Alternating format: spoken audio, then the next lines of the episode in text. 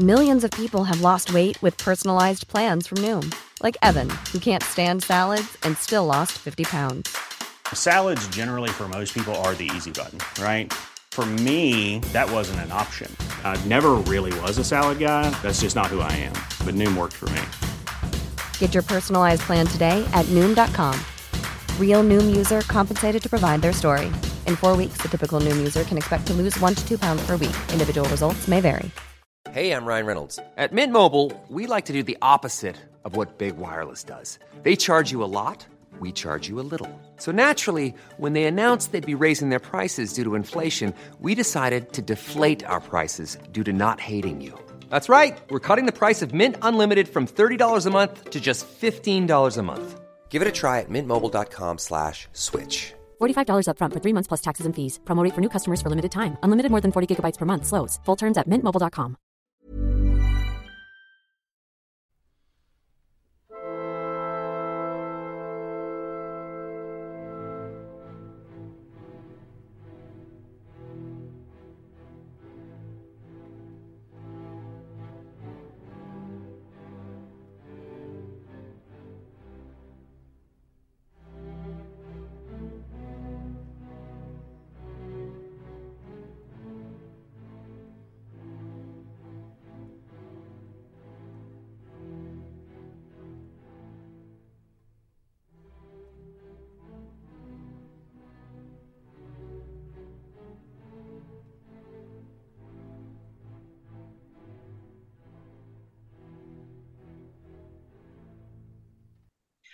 Welcome again to the Explaining History podcast, and I'm delighted today to be joined by David Slattery Christy.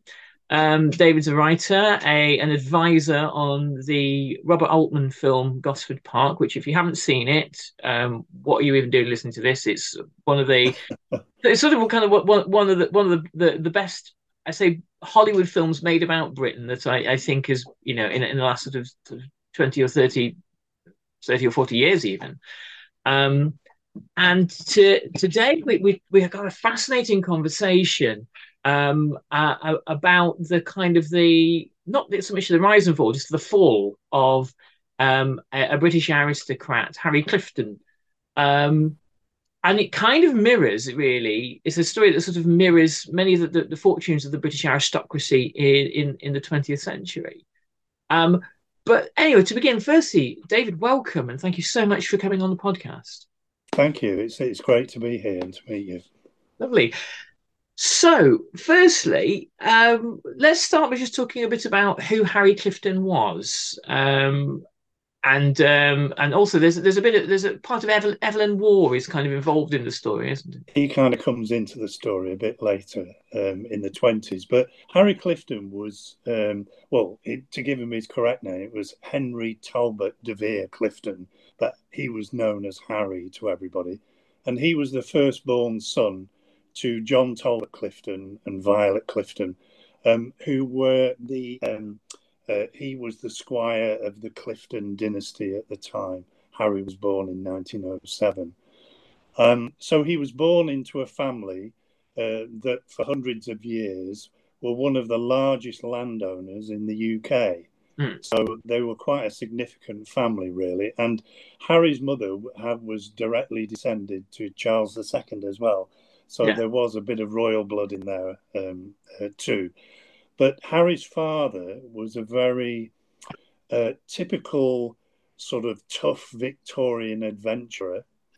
And interestingly, considering the kind of errant way that Harry went um, from being a young man, his father had actually been quite a, a kind of um, a gambler, a drinker when he was a young man, and caused a bit of concern um, but he even had an affair with Lillie Langtry, who oh. was the famous sort of who'd become infamous because she'd been the mistress of uh, the Prince of Wales, who became Edward the Seventh.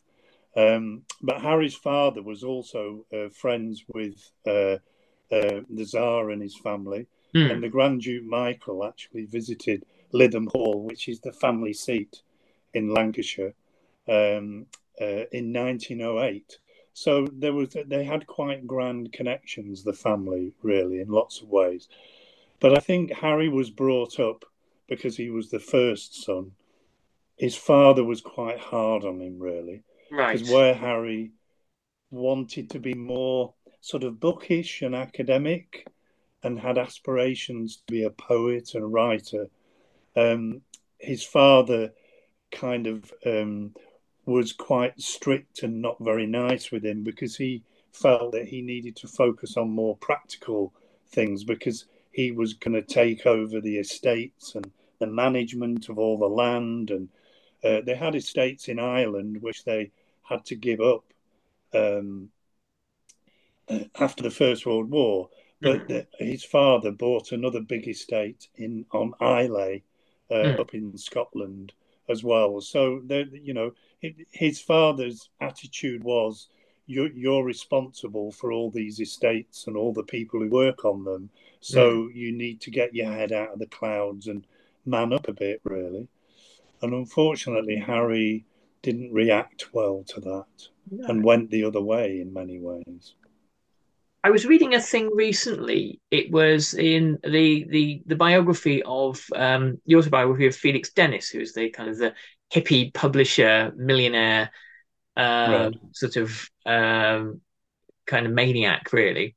And he, he, he made some points about inherited wealth, and he said, well, you know, the kind of the the somebody like the Duke of Westminster, their job, if you can describe it as that, is to safeguard the uh, the dynastic wealth against one profligate generation that will inevitably mm.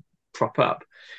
And um, you know, it, it's it's interesting when you think about. I mean, if you, if you think about kind of social class and and sort of how that's kind of economically formed in in, in various ways. Mm in this case, you know, Harry Clifton was being told, look, listen, your whatever you think your future is, your your mm. job, your duty is to safeguard the, the, family's wealth because you know, gener- you know that that can go, that can be swept away. It's it's kind of all about the next generation, isn't it? Really, yeah. For these people, it's yeah. it's kind of their life is almost irrelevant. That their job is to preserve everything yeah. for the next generation to come, which is yeah. uh, is kind of quite a heavy burden, I would but, imagine. well, it, well, it is, and it's if you look at sort of you know the, the fragmentation of social class in the, in the sort of in the 20th century, you have people that were born the sons of miners who say, "Well, I'm not going down the pit. I want to." Mm. Go and do something else. And those people mm. become working class intellectuals and want to be a writer, yeah. or a poet, or a painter. Um, and and I suppose when you when you look at the story of Harry Clifton as we will, he's he, there seems to be this kind of rebellion almost against the, the burdens placed on him.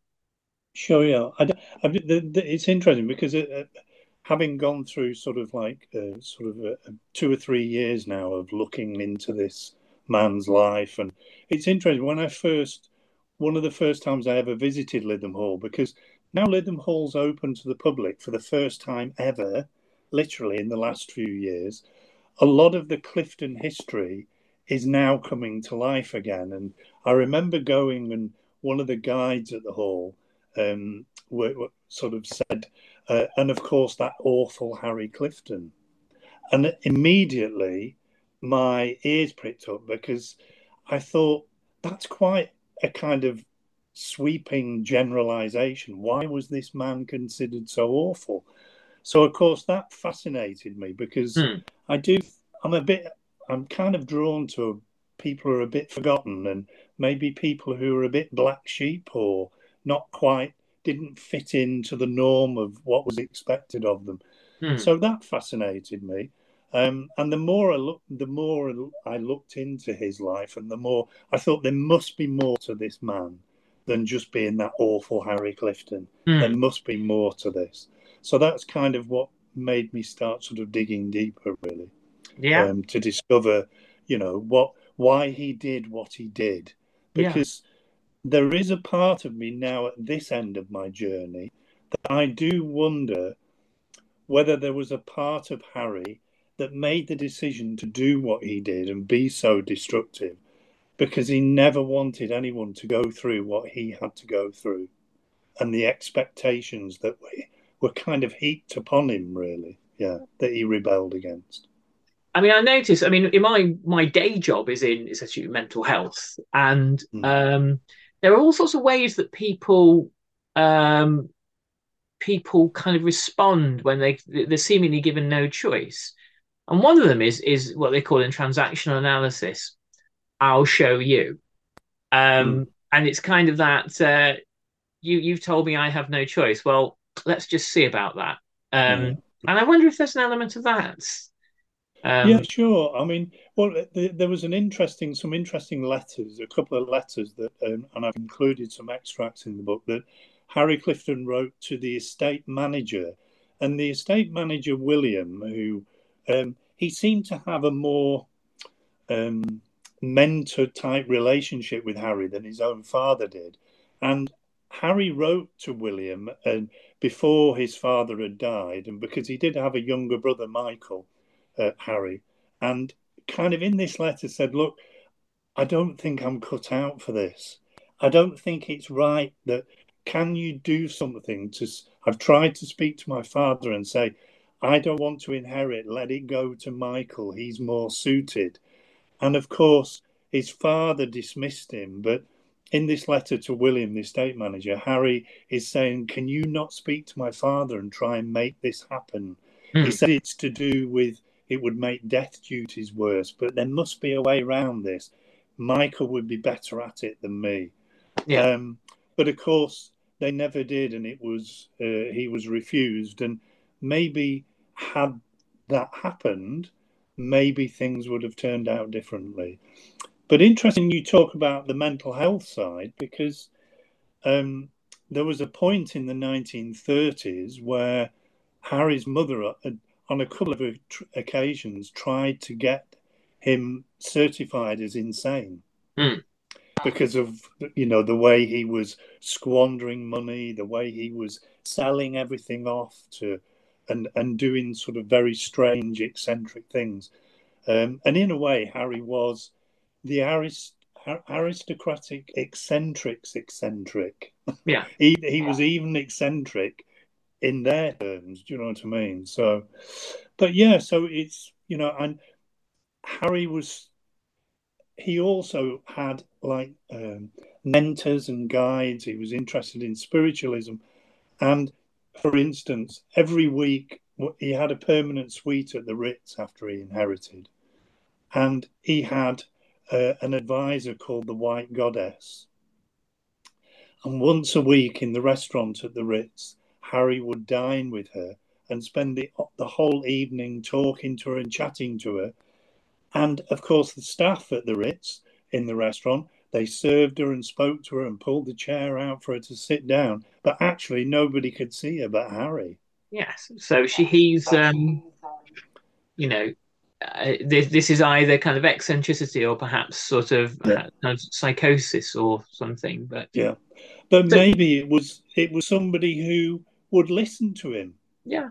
Where in his own family nobody would, you know, and it, it's yeah. I think there's something very poignant and quite sad about that. I feel. Yeah. Well, well, there there is, and you know, if you look in the, the various kind of annals of kind of um, what you, you call abnormal psychology or kind of uh, uh, there there is countless examples of people do of creating those sorts of imaginary circumstances for themselves.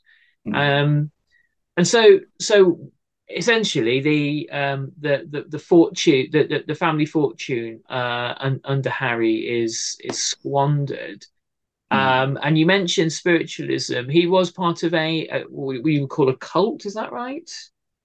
Well, yes. He, he eventually he kind of um, uh, went to when he went to America, he met another sort of woman who was known as the Ghost of Hollywood, and he gave her thousands and thousands of pounds to build a temple. And I think it was the the Agabeg occult temple. It was about forty thousand pound he gave her, um, but she turned out, interestingly, to be a con woman yeah. um, because she was involved with um, uh, Lou Brice, who was the famous comedian Fanny Brice's brother, and they nearly stung him out of another forty thousand pound over a poker game. But it turned out to be an illegal form of poker. Right. So, um, but he seemed to do this. He, he he seemed to do all this with a very blasé attitude. There was, I think, it was Brian Desmond Hurst who invested. Harry invested money in to make a Edgar Allan Poe film, The Beating Heart, uh, from that uh, particular um, story, um, and um, when he was sort of having lunch with Harry at the Ritz one day, um, this he saw Harry talking to this young guy, and and and afterwards he said, "You do realise, you know, how do you know him?" And he said, "Well, you know, I've invested in a couple of projects." He said, "Well, you do know he's a con man, don't you, and a, and a fraud." And Harry said, "Oh yes, of course, darling, but everybody deserves a second chance." So it's like he almost did it knowingly. Yeah.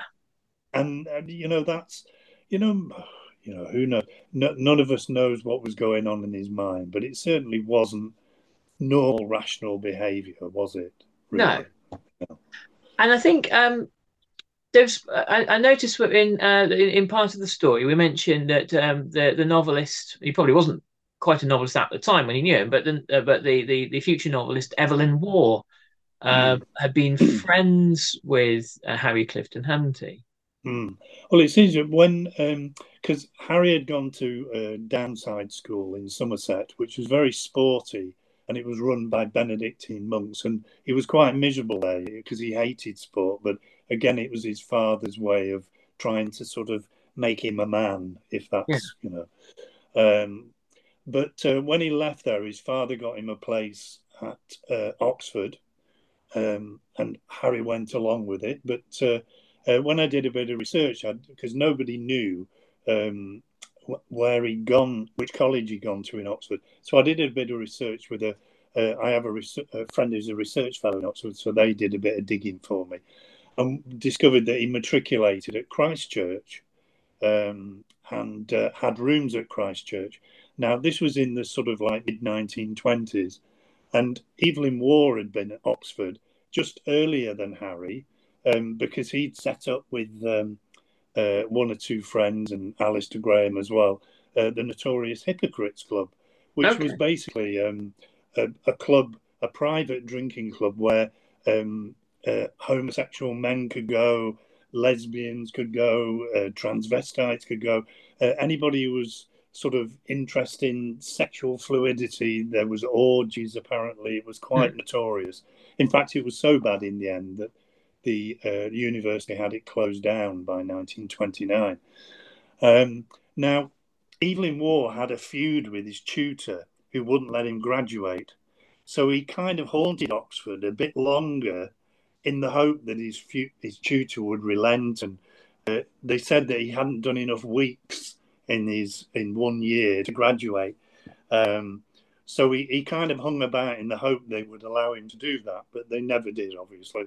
Um, and in, in 1928, Harry's father um, died suddenly. So Harry inherited in 1928. So the other thing they have in common is they were both sent down from Oxford without degrees. Right. Which is a bit of a tragedy in itself, really, you know. Um, but Evelyn Waugh always said that, you know, um, they'll remember me long after they've forgotten any of my tutors. And I suppose that turned out to be right, really. Yeah. Now, for me, it's kind of inconceivable to imagine that somebody like Harry at Oxford, because he loved being at Oxford and he loved all this kind of hedonism, that it, it seems fairly sure that they met at Oxford. That's where they first met or encountered each other. And Harry, being like he is, was kind of, you know, he was news really, and he was, you know, a, a lot of the sort of titled families knew about him and knew about his eccentricities. So, um, so yeah, so that was really where things developed. Now, when I discovered that Harry had rooms at Christ Church, of course, this is where we first meet Sebastian Flyte. Yes. In Brideshead, who's also very eccentric and has very odd sort of ideas about life, etc. Um, and then we like there's uh, Evelyn Waugh visited Lytham Hall in the 30s, mm. um, and at one occasion he wrote to Lady Asquith to tell her that all the Cliftons were tearing mad uh, because obviously he met uh, Harry's mother and his sister Daffodil um, uh, during you know these visits in the 30s. So, um, and it was very interesting to then discover that apparently Violet Clifton, Harry's mother, in 1945 when Brideshead was published, was absolutely furious with Evelyn Waugh and never spoke to him again because she was convinced that he'd based Sebastian Flyte on Harry. Yeah. And she also recognised bits of herself in Lady Marchmain as well. So and Lytham Hall would have would was Brideshead, I presume. Well, I mean, he went there, but I mean, in the end, he used uh, Castle Howard, didn't he? Which was in Yes. Yorkshire. But then Castle Howard's much. Gra- I mean, don't get me wrong. Lytham Hall is a beautiful Georgian house, um, and it is very grand in its own way. Um, but I can see why he went with Castle Howard because it sort of has something extra, really. Yeah. But there's no doubt Evelyn Waugh visited Lytham Hall. Um, he knew the Cliftons. Um, he had an opinion about them. So the more you look at Harry and his eccentricities, you can kind of start to understand why his mother would think what she thought. So yeah, which It's made it all more intriguing for me, really. Yeah. I think it's because you you obviously been the an advisor in, in regarding Ivor Novello on um, uh, Gosford Park, Gosford yeah. Park. And of And course, this is Ivor sort of- Novello, yeah, was the only factual character in Gosford Park. Yes, yes, and I think that, that it was a really interesting choice to to to put um, that character in the film, and Hmm. and I think it was it was saying again. I think it was saying something about the where the kind of the aristocracy was after the First World War, Hmm. and you have this you have this this new relatively new thing of you know um, basically a working class person who becomes Here's a cool fact a crocodile can't stick out its tongue. Another cool fact you can get short term health insurance for a month or just under a year in some states. United Healthcare short term insurance plans are designed for people who are between jobs, coming off their parents' plan, or turning a side hustle into a full time gig. Underwritten by Golden Rule Insurance Company, they offer flexible, budget friendly coverage with access to a nationwide network of doctors and hospitals. Get more cool facts about United Healthcare short term plans at uh1.com. Ryan Reynolds here from Mint Mobile. With the price of just about everything going up during inflation, we thought we'd bring our prices down. So to help us, we brought in a reverse auctioneer, which is apparently a thing. Mint Mobile unlimited premium wireless. Ready to get 30, 30, bit to get 30, bit to get 20, 20, 20, bit to get 20, 20, bit to get 15, 15, 15, 15 just 15 bucks a month. So, Give it a try at mintmobile.com slash switch. $45 upfront for three months plus taxes and fees. Promo rate for new customers for limited time. Unlimited more than 40 gigabytes per month. Slows. Full terms at mintmobile.com. Hey Dave, Yeah, Randy. since we founded Bombas, we've always said our socks, underwear, and t shirts are super soft. Any new ideas? Maybe sublimely soft. Or disgustingly cozy? Wait, what? I got it. Bombas. Absurdly comfortable essentials for yourself And for those facing homelessness. because one purchased equals one donated. Wow, did we just write an ad? Yes. Bombas. Big comfort for everyone. Go to bombas.com slash ACAST and use code ACAST for 20% off your first purchase. famous and, and wealthy based on on, on, on talent and and the sort of the new media of the time. Mm. And and I, I guess if if you and slightly looked down upon as well. You know, Well, yes. um, by by the you know, of course, we'll. Oh yes, you, you write music and, and you you act in plays, but of course we'll never see them because we'll never go to that. You know, it's and with Evelyn Waugh, it was the same. It was you know uh, the, a lot of the aristocracy at the time. That their attitude was that he wrote cheap novels, and of course I'll never read them, darling, because I don't read things like that. So it's yeah, yeah, no, it's in it. But Robert Altman, interestingly, was a great had always been a great fan of Novello and his music, yeah and had always wanted to use him in um, in a film. Um, and you know, he he he wanted um, the character of Novello to be brought alive because it gave you also in the film it gave you that alternate dynamic between the nouveau riche yeah. and the you know established aristocracy. And it kind of highlighted the snobbery really. Yeah. Between the two, yeah. And for for anybody that um, lives in in my hometown here, Cardiff, if you want to know where or go and see where Ivor Novello grew up, you can um, walk down through Canton, and I think there's a blue plaque on the wall there. And the place where you're walking really is the beginnings of the, the almost the, the, beginnings of the the Victorian kind of docklands. Yeah. So he was Ivor Davies was proper proper Cardiff working class. Um, and um, there is a there is a pub in Canton called the Ivor Davies um, in his honour. Um, so oh. that gives you a, a sense of there's a statue there as well. Is it outside the new Millennium Theatre? Yeah, I think so. Yes. Yeah, there's a statue as well. Yeah. The um, I, I think with the story of, of Harry Clifton, obviously, you know, he, mm. he he went out to Hollywood and backed some poorly thought through film projects. but there, yeah. there you've got this kind of interaction between this old old money, which hmm. you know, born of land ownership more than anything else, and has been in the family yeah. since probably the Middle Ages, hmm. that feels very shaky and vulnerable in in the twentieth century. Um, having these interactions with these these sorts of new forms of generating wealth and you know mass entertainment yeah. and, and, that kind of thing, and you're you're in an I age... think, uh, yeah. I think also for, for Harry Clifton, uh, like as for Evelyn Waugh, I think the generation that were young after the First World War kind of they kind of made the decision they didn't want to continue what had always been. Yeah. They wanted to make the world in their own image. Yeah. You know, they, you know, they didn't want to have to conform to those kind of Victorian Edwardian ideals anymore. And they kind of, you know, they rebelled against the system and against the establishment. And, yeah. you know, a lot of these aristocratic families that they saw talking about money as as a bit sort of um, uh, a bit coarse, a bit common, really. You didn't talk about things like that. But people that came along in the 20s, like Ivor Novello and Noel Coward and these people who became sort of very, very wealthy, influential people, they were seen as vulgar. Yeah. And yeah. but they were the new way. And and you know, people like Harry, um, he was attracted because he thought the the film medium was fascinating. Uh, unfortunately, he you know um, he lost a lot of money because he didn't mm. make very good decisions.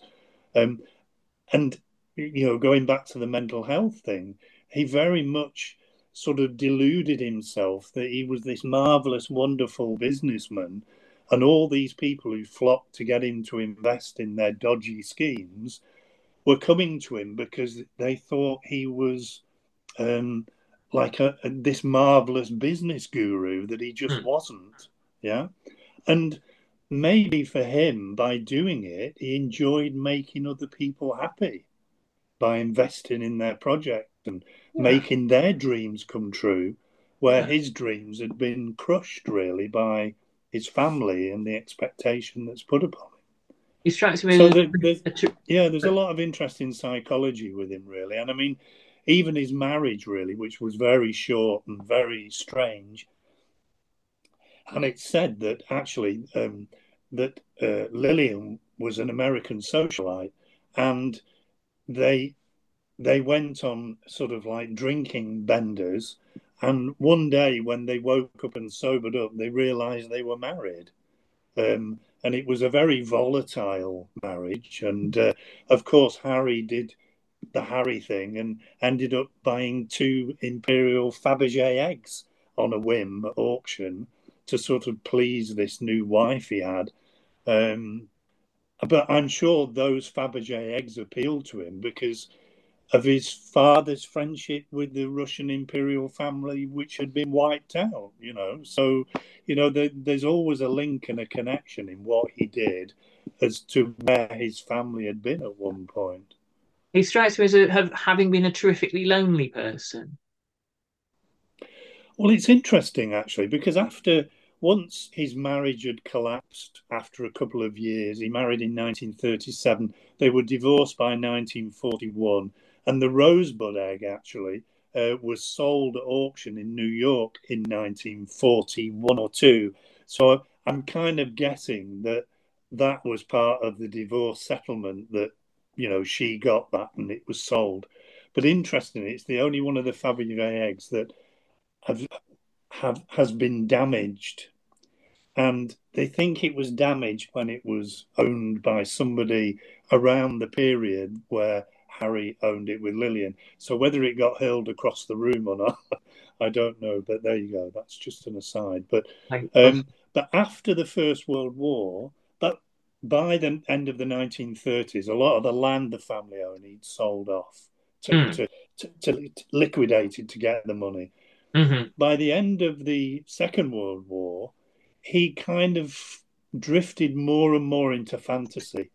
Yeah. And he always classed himself as a bachelor mm-hmm. of royal blood. Now that bit was true, we know through his mother's line, but he, his his delusions seemed to um, he, he, seemed to disappear further into them once yeah. the Second World War was over. Yeah, and they never spoke. Evelyn Waugh and the Cliftons never spoke again after no. Brideshead was published. Yeah and finally, in the end, you know, it's a very sad ending to the story, really, isn't there? He he sort of dies uh, in 1979, um, penniless. Interesting. He outlived all his siblings.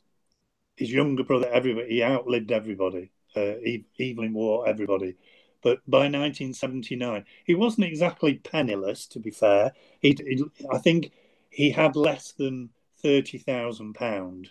Right. Um, and Lytham Hall had been um, uh, repossessed uh, with a deal because he had mortgages with Guardian Royal Exchange, the insurance company. Now mm-hmm. they, they in a deal they basically repossessed it, but they used it as their headquarters, which is why it was never open to the public until right. a few years ago. But anyway, um, he ended up living in Brighton in this kind of seedy Emeris hotel, uh, which was owned by um, a soothsayer now, there's probably a good chance that she got the money to buy that from Harry. I would, I would say. Um, he had less than thirty thousand pound left when he died, and in his lifetime, he went through the equivalent today of about seventy million pounds. Right. That was just squandered and blown away. Yeah. Right. Um, and it was very sad. A sad ending um, he, you know, he was alone. He had a heart attack, and yeah, um, it's I've I've now that I know what I know about him, I can't. I couldn't imagine why anybody would call him the awful Harry Clifton. No. I think, in a way, he was quite brave because he he did what he wanted to do. He wanted to be just himself, and he did that he, he managed to sort of blow and squander and destroy his family's heritage, but you know, he he he kind of continued on his own path until the very end. Yeah, he he. he... I was just kind of imagining the, the Sid Vicious cover version of the song "My Way" there for a moment. The kind of mm. um, yeah, yeah, no. So let's just talk about the book for a moment. We're we we, okay. we, finish. Um, okay, so um, tell us about the book and where people can uh, purchase it. Is it uh, is it currently available, or are we waiting? It is. Yeah, it, it was released officially on the sixteenth of November, so it's available now. Um, it's about any bookstores really. You can okay. you know you can get uh, Flyte or Fancy, Evelyn Waugh meets Harry Clifton on the road to Brideshead. You can get it through Amazon. All good bookstores. I would recommend people go to their local bookstore yeah. If you possibly can, please, because this is our message. We must support local bookstores. I yeah, was about to say this is the message at, at, the end of every podcast. Yeah. Support your local, but thank you yeah. so much for, for for bringing that in. Yes, please, please look after your local bookstore because you'll miss it when it's gone. Yeah. Um, at the end of the day, for for for a piece of history, it's a great story to just read, even yes. if you've never heard of them it's a great story and you can enjoy it for that. You know, if you want to know more about the Cliftons, you can find out beyond that book. Do you know what I mean? So, yeah. you know, it, it's a stepping stone into a very, very fascinating period in our history. Um, yes. And uh, yeah, it's great. And bringing those people to life yeah. has been an absolute joy. really, because they don't make them like that anymore. No. That's for sure.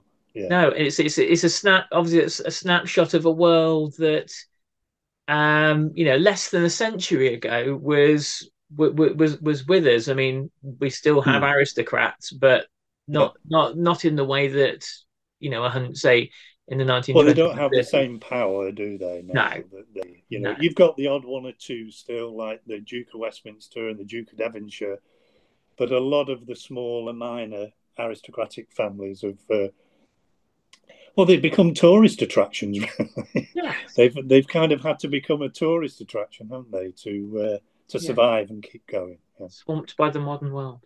Well, there, Yeah. there, there we must finish. David, it's been an absolute pleasure to talk to you, and and I do And hope that we well. can we can talk about dissolute aristocrats again sometime. Um, yeah, no, sure. Thank you so much. I have actually. There's uh, a few months ago, I, I did uh, uh, publish a book because we've been talking about Ivor Novello and Gosford Park. Um, Ivor Novello did a, a biography of him, uh, an autobiography up to 1933. Um, that's as far as he went. They'd never been published before, but uh, um, I did include a, an unabridged version in a new version of uh, uh, the hardback of uh, Ivor Novello, My Life and In Search of Ruritania. So if anybody's interested in that, that's available as well. I'll I'll put links in the show notes, um, so Yeah, anyone that wants to to look at find those, then they can do. And it talks about Gosford Park and what went on as well in the Novello biography I did. Yeah. Fantastic. So, And yeah. please, if you if you're listening and you want to watch a good movie this afternoon, Yeah. watch that movie. You'll love it. Gosford Park. Brilliant. Yeah. Brilliant. Thank Thanks you so, much, Nick. David. All the Yeah, no, best. and you too. Thank